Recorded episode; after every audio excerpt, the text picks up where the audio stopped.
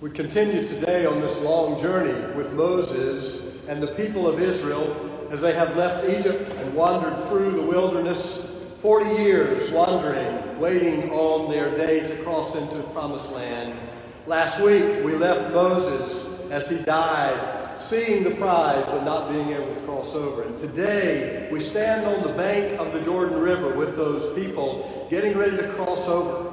It's an appropriate day to take up that text, that connotation of crossing over Jordan has uh, connotations for all saints, for those who have gone before us and crossed over.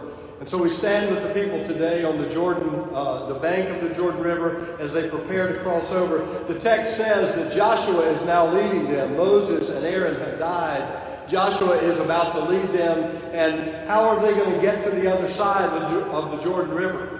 Joshua speaks to the Lord, and God again replies Choose 12 people. They will be priests for the 12 tribes of Israel, and have them take the Ark of the Covenant, hold it on their shoulders, and step out into the Jordan River. And as you step out into the river, God says, I will hold back the waters of the river, and the people will be able to cross over on dry land. And so Joshua does as he is told. Now pick up the reading from the end of the third chapter and continuing into the beginning of the fourth chapter of Joshua. While all Israel were crossing over on dry ground, the priest who bore the ark of the covenant of the Lord stood on dry ground in the middle of the Jordan until the entire nation finished crossing over the Jordan. And when the entire nation had finished crossing over the Jordan, the Lord said to Joshua, Select 12 men from the people. This is the second time we've been told. Select 12 men from among the people, one from each tribe, and command them take 12 stones from here out of the middle of the Jordan, where the place where the priest's feet stood. Carry them with you and lay them down in the place where you camp tonight. Then Joshua summoned the 12 men from the Israelites whom he had appointed one from each tribe. And Joshua said to them, Pass before the ark of the Lord your God in the middle of the Jordan, and each of you shall take up a stone on his shoulder. Now, these were large stones. Darren said to me, I noticed, Russ, this morning that you placed small stones back there. It wouldn't do much harm if people threw them at you during the sermon. These were much larger stones that the Israelites picked up. And they carry them on your shoulder, one for each of the tribes of the Israelites, so that this may be a sign among you. When your children ask in time to come, What do these stones mean to you? Then you shall tell them that the waters of the Jordan were cut off in front of the ark of the covenant of the Lord. When it crossed over the Jordan, the waters of the Jordan were cut off. So these stones shall be to the Israelites a memorial forever. You have heard the ancient story. Let us listen now for the word of the Lord. In 1991, the World Memory Sports Council created a world championship competition for memory athletes who competed in a variety of mental sports, testing their minds to the nth degree. I laughed when I read this. I can't even remember what I had for breakfast today. I even had to Google it yesterday to be reminded the first five digits of the mathematical number pi. Some of you know it, 3.14159. But there's a competition for memorizing the digits of pi. And the record will blow your mind. A Chinese memory athlete named Lu Chao set the record in 19 in, excuse me in 2005 by reciting now wait for it 67,890 digits of pi. Why? That's the craziest thing I ever heard. I told you I can't even remember what I had for breakfast. How good is your memory? And how do you remember things? A mnemonic is any mental, is any mental device used to help you remember something.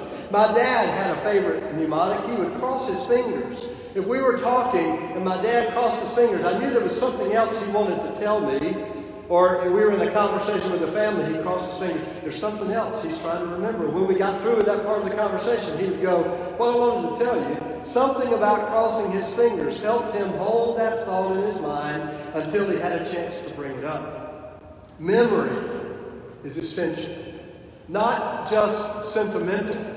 It's one thing to forget an anniversary or a birthday, it's another thing altogether to forget the loved ones who are to be remembered on those days. If you have cared for a loved one suffering a debilitating dementia, you know that the loss of memory eventually means the loss of independence and dignity, even identity. We need to be able to remember. Now, if you remember, last week we left Moses staring into that land of promise with God saying disappointing words to him There it is, but you shall not cross over. So God buries Moses in, in, in uh, Moab, and it comes to Joshua to lead the people to the shore of the Jordan River, which is where we pick up the story today. Now, in bygone years, river crossings were major obstacles. We don't think about that today. We just go across the bridge. Major obstacles for pioneers traveling the country. How do we cross the river? Like Moses, Joshua has an answer. He speaks to God. And God once again shows up for the people. As instructed, Joshua selects 12 leaders, one from each of the tribes of Israel, and these priests carry the ark that is that box that held the, the two tablets of the Ten Commandments. They hold the ark and they go across the Jordan. And as they step into the waters of the Jordan, in a great sequel to that miraculous crossing of the sea, the water holds back. It parts and there's dry ground for the people to walk on. From uncertainty to liberation, the people again find their way, crossing a watery chaos on solid ground. Now, today, I want you to accept that story just as it is, supernatural miracle and all. I don't want any skepticism to keep us from hearing a more important lesson. I find it fascinating that they call out those 12 men on the spot. I'm sorry, ladies, it was 12 men in those days with no specific schooling, no seminary degree, no academic instruction or interpretation of Scripture, apparently not even a ceremony, smells and bells, the laying on of hands, no conveying of proper ecclesiastical formalities. They just call out these people and name them priests, and the deal is done. I'm fascinated by that because that's the way we do it. These were the ancient Israelites, but they sound pretty Baptist to me. The church identified those who had shown leadership. And that's how we do it. And we ordain them. We call them out presto, you're a deacon. Just like that, you're a minister with all its rights and privileges just because we said so. That's what we do. Because one of our fundamental Baptist principles is the priesthood of all believers the priesthood of all believers. We have no papacy, no hierarchy, no set pedigree or requirement of, of credentials. Each of us, each of you, young people, wherever you are, here, there, young people, every one of us, you are a priest, a full fledged minister. That's what we believe. Those of us who wear robes are just lucky enough to get to do this as a vocation. But the job is for each of us. So we are not so different from the ancient Israelites. And every All Saints' Day is a kind of mnemonic device reminding us of those who have gone before us, those priests among us, whose gifts and graces touched us in tangible ways. All Saints Day. We come and we gather and we remember and we call their names ritualistically, religiously, so we can remember. We need specific days, specific ways to remember those who went before us, leading the way with their lives, those who stood in the troubled waters of life's sorrows and disappointments, the heartaches and disasters, going before us with lives that have prepared a solid path, showing us the way. Thank God for those priests among us who cleared a path, making our way possible. So I ask you today, how good is your memory? Will you remember those who went before us but are now gone from our sight? How long? Will you remember who they were and what they did? How they made a way for us? Will you remember? And how will you remember? Because that moment was so important in the story we've read, the people were provided a mnemonic device. The people were told, You need to remember, so take up this rock. It's not magic, it's just a rock. Like my dad's crossed fingers, it'll help you remember. The last time I was in Israel, everywhere I went, every place, I picked up a small stone. From the shore of the Sea of Galilee, the Mount of Olives, from Capernaum and Caesarea, from the Temple Mount and the Dead Sea, they're just rocks. But I was there, and these rocks helped me remember. I hope you picked up a rock when you came in. I hope you've been turning it over in your hand today, wondering what this is all about. We want you to remember. Take it home. Maybe you can write a name or initials, a small symbol on that rock. Keep it in your pocket or set it on your desk. Let it help you remember someone or all the someones on whose shoulders we stand today. It's just a rock. But ours is a mnemonic spirituality with rites and rituals to help us remember. Today, remember those who have gone before us, crossing over to lead the way. They are the reason we are here. May it be so. Amen.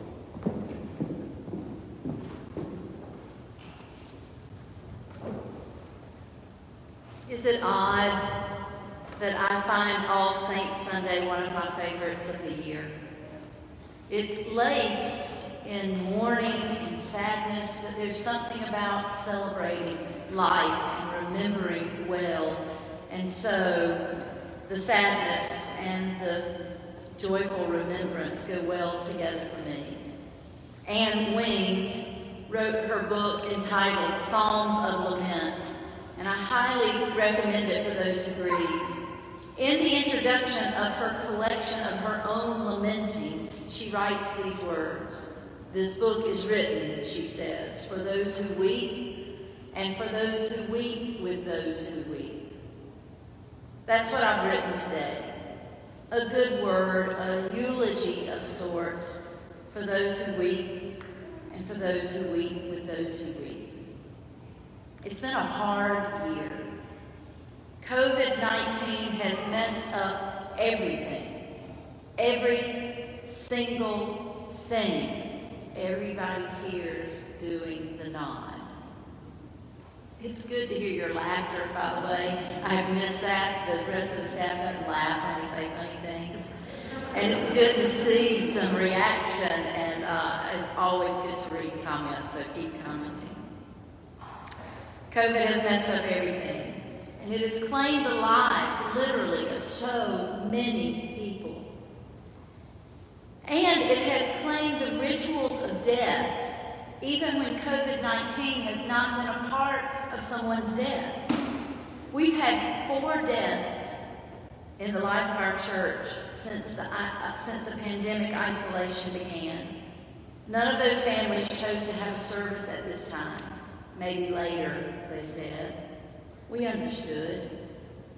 And the staff is talking about having one large funeral next year Maybe on this afternoon, a year from now, we will be able to gather safely again and have a big funeral for everybody that has died while we cannot be together. We need a place to mourn and to celebrate properly. You will have people in your own lives, if you've not already, to die, and no funeral was had. We should have one big funeral where we tell all the stories and remember well and light candles and give thanks that our lives have brushed up against theirs.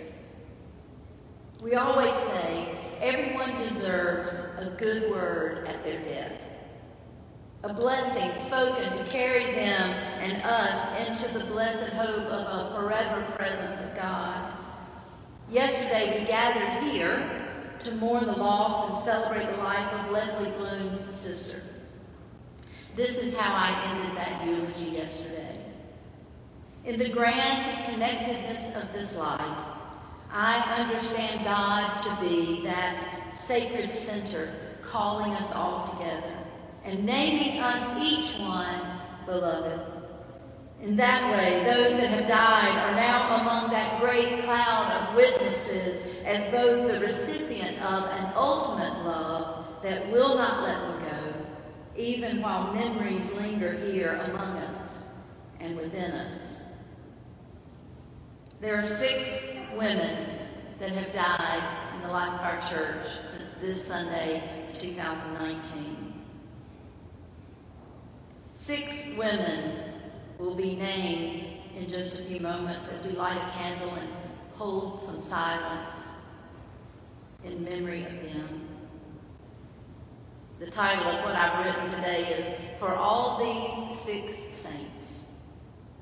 Five of them were here long before Russ and I came as your pastors.